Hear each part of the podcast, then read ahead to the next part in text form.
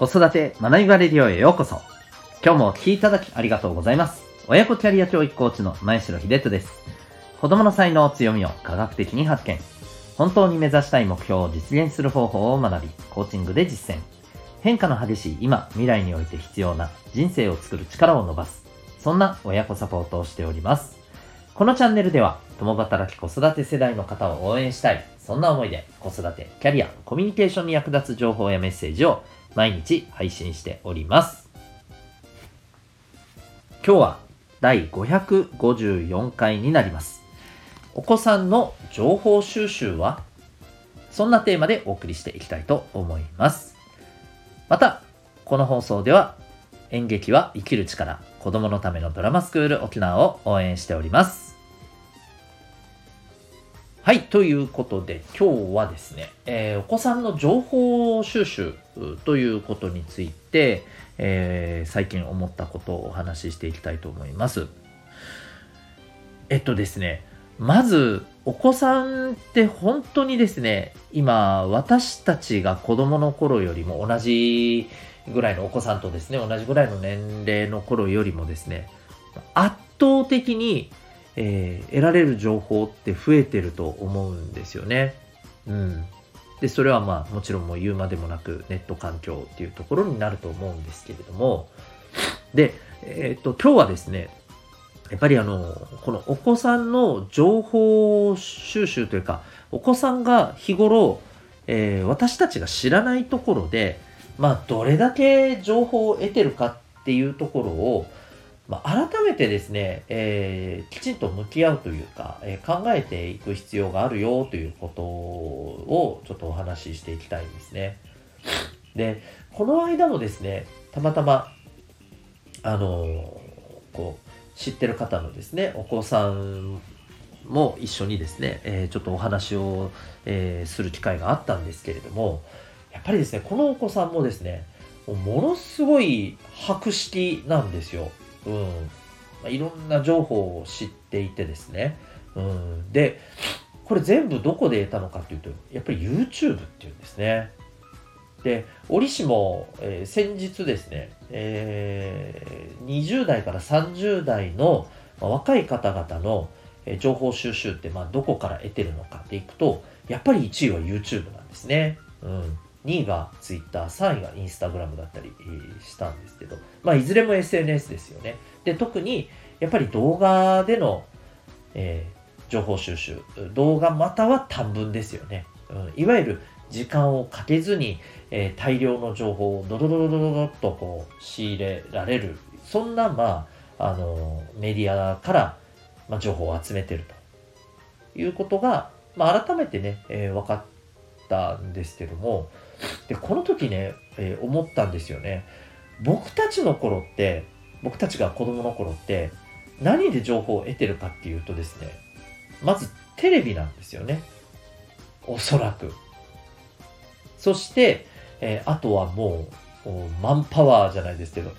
えー、まあ友達や、あ、あの、お家での、あの、お母さんお父さん、親からのものを除けばですよ、えー、友達や、まあ、先輩後輩、えー、こういった人も多いですよね。先生とかね、うん、でこれらってただ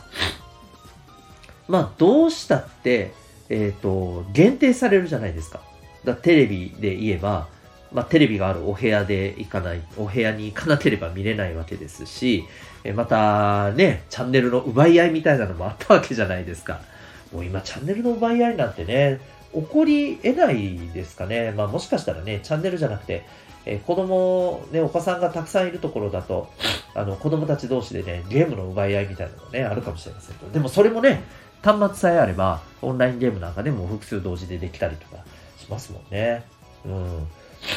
まあそんな風にテレビだとどうしても限定されています。うん。だから、得たい時間に得たい情報を好きなだけっていうのは無理なんですよね。人に会うにしてもそうじゃないですか。で、今みたいにですね、すぐにでも SNS 通じて会話ができるわけじゃないですよね。えー、電話しか基本的に離れていれば、えー、電話しかないし、まあ、あとは本当に直接会うしかない。うん。ということで、相当ですね、情報量って私たちの頃と比べるとですね、圧倒的に多いと思うんですよ。もうこれ、僕もちょっと調べてないですけれど、まあ、100倍ぐらいはあってもおかしくなくないですか？おそらく。うん。と思うんですよね。で、ただ、えー、やっぱりここで私たちが念頭に入れておかないといけないのは、えー、ネットでこうやって情報を集める場合って、まあ、どうしたってアルゴリズムっていうものがやっぱり働いて、いわゆるあの似たような情報を、えー、とにかくどんどんどんどん、えー、こう与えられるっていう環境が、まあ、どうしても、え、設定されているわけですし、えまたそうでなくともですね、え人間ってやっぱりこう自分の都合のいいものを見ようとする。まあ、あの、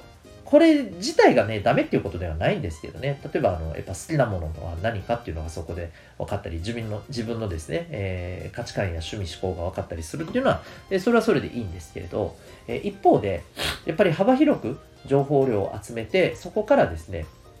やっぱり様々な、えっ、ー、と、ことをこう想像の幅を広げられるようにね見識を広げられるようにするっていうことを、まあ、あの重視して考えるならばやっぱりなかなか、えー、難しかったりするわけですよね。うん、で、えー、またもちろんね、えー、この辺りっていうのは、まあ、フィルターをかけたり制限をかけたりっていうところが必要になってきますけれども、さまざまな情報がもうとにかくカオスのように飛び交っていますのでね、えー、でただどうしても、まあ、こういった情報も、まあ、ある程度入ってくると思うんですよね、うん、子供たちには。まあ、これもですね、えー、私たちの頃を思い出してみていただけたらわかると思うんですけど、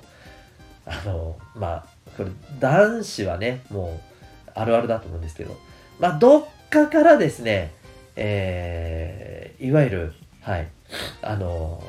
エロ系のね、えー、雑誌がこう回ってきたりしてましたでしょ？はい。うん。で、あの頃でさえ、やっぱりこういうふうに裏でね、こそこそっとね、回ってきたりするわけじゃないですか。で、今は、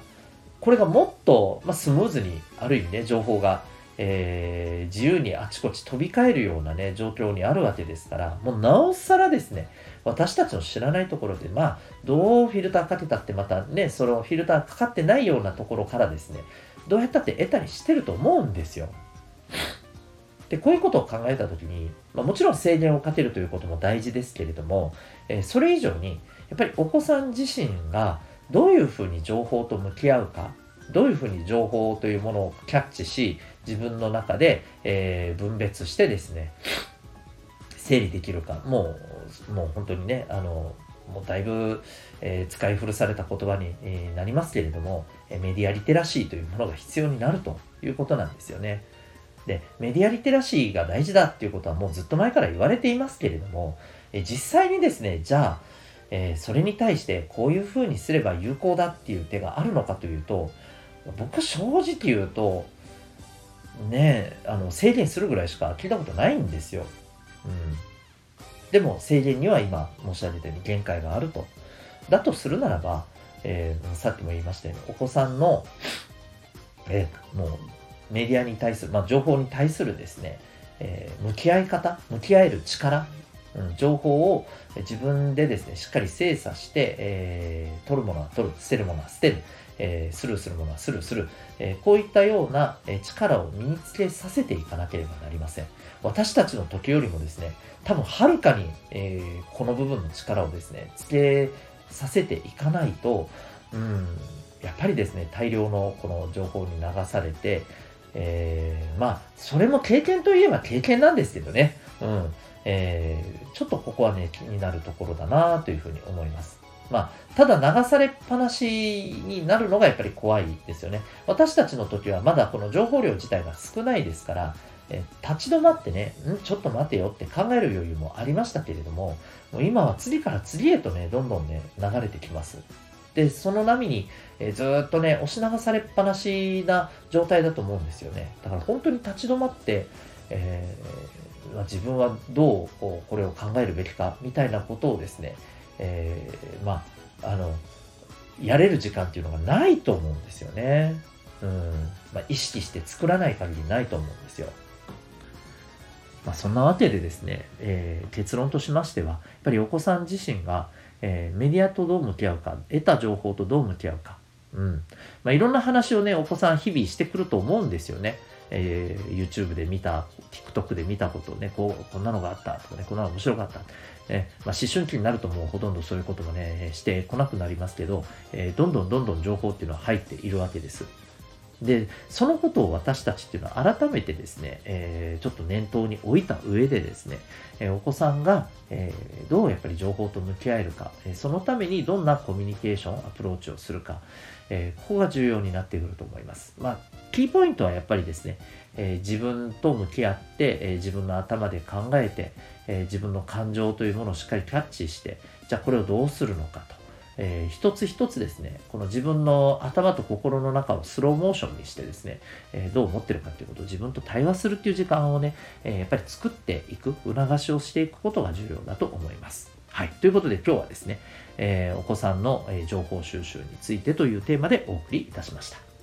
最後までお聞きいただきありがとうございました。あ、ごめんなさい。1点、えお知らせをさせてください。え親と子のえー、両方のですね、え、自分の、え、持っている特性、えこれを知ることって非常に重要だと思います。まあ、特性と一口に言ってもいろんなものがありますけれども、例えばですね、え人の話や、え音楽をどんな風に聞くか、どんな音を好むのか、また人の話の、どんなところに敏感に反応するのか、こういった、え違いっていうのもあるんですよね。うん。まあ、例えば本当に、えー、楽しく、えー、ポンポンポンポンね、え大量の、あの、この言葉としての情報が出てくる、それこそ今日の情報の話ともつながりますけど、大量の言葉が出てくるっていう、そんな、ま、話を好む人もいればですね、え、もうそういうのだとついてこれないと。ゆっくりゆっくり一つずつ、えー、話してくれるような、まあ、そんな、あの、そうですよね、えー、耳からのキャッチっていうものを、えー、していく傾向が強いのか。えこれによってですね、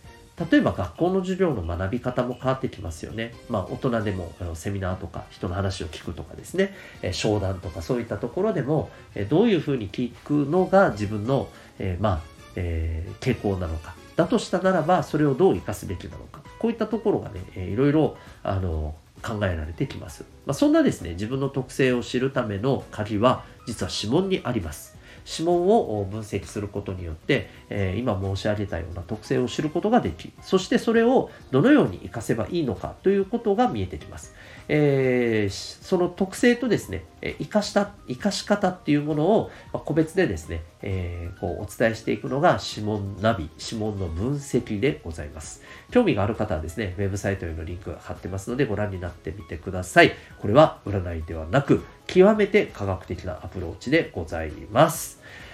それでは今日も最後までお聴きいただきありがとうございました。また次回の放送でお会いいたしましょう。学びようき一日を